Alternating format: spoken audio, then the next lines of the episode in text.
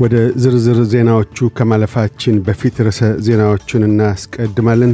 በሚቀጥሉት አምስት ዓመታት ሉላዊ የሙቀት መጠን አንድ ነጥብ አምስት ዲግሪን ሊያልፍ እንደሚችል ተመለከተ። ዩናይትድ ስቴትስን ከዕዳ ክፍያ መሳን የሚታደጋት ውጥረት የተሞላበት የዕዳ ጣራ ድርድር ቀጥሏል። የሚሉት ግንባር ቀደም ርዕሰ ዜናዎቻችን ናቸው። አንድ አዲስ ይፋ የሆነ ሪፖርት እንዳመለከተው ሉላዊ የሙቀት መጠን በሚቀጥሉት አምስት ዓመታት ጊዜያት ውስጥ ከቅድመ ኢንዱስትሪ መጠን በአንድ ነጥብ አምስት ዲግሪ ሊያልፍ እንደሚችል አሳሰበ።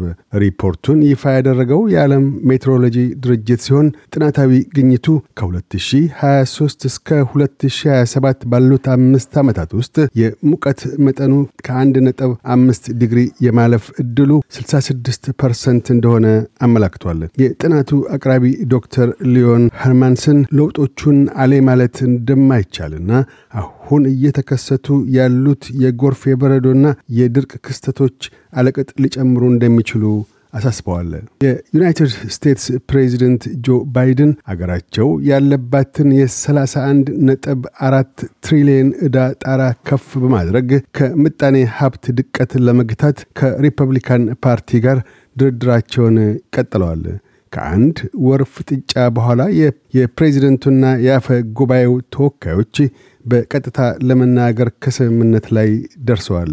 የፌዴራል መንግስቱ ወጪዎቹን የሚሸፍንበት ገንዘብ ሳያጥረውና ቀነ ገደቡ ጁን አንድ ከመድረሱ በፊት የዕዳ ጣራውን ከፍ የማድረጉ ውሳኔ በሁለቱም የታችኛውና የላይኛው ምክር ቤቶች ይሁንታን አግኝቶ ማለፍ ይኖርበታል። የሪፐብሊካን ፓርቲ ምክር ቤት አባላት ፕሬዚደንት ባይደንና የዲሞክራት ፓርቲ ከፌዴራል በጀቱ የወጪ ተመናቸውን ካልቀነሱ በስተቀር የዕዳ ጣራው ከፍ እንዲል አንስማማም በማለት በእንቢታ ከርመዋል። ፕሬዚደንት ባይደን ዩናይትድ ስቴትስ ዕዳዋን ከመክፈል የሚሳናት ደረጃ ላይ አትደርስም ሲሉም የማረጋጊያ ቃል ሰጥተዋል።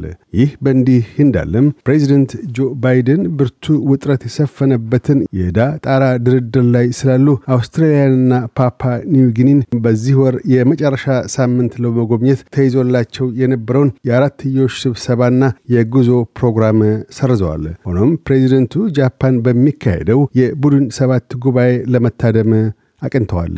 የተሰረዘው የፕሬዚደንት ባይደን የአውስትሬልያና የፓፓ ኒው ጊኒ ጉብኝት ሌላ የተሸጋሸገ ቀን አልተቆረጠለትም።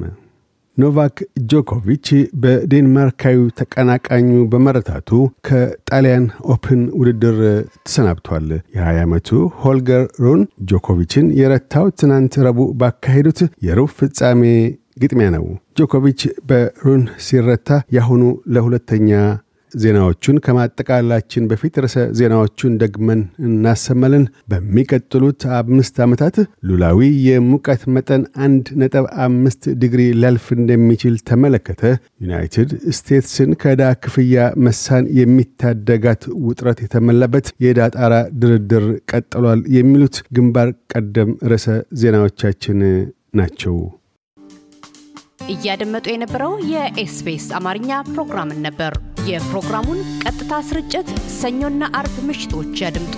እንዲሁም ድረገጻችንን በመጎብኘት on demand እና በኤስቢኤስ mobile app ማድመጥ ይችላሉ። ድረገጻችንን ኤስቢኤስ dot com dot au Amharic ን ይጎብኙ።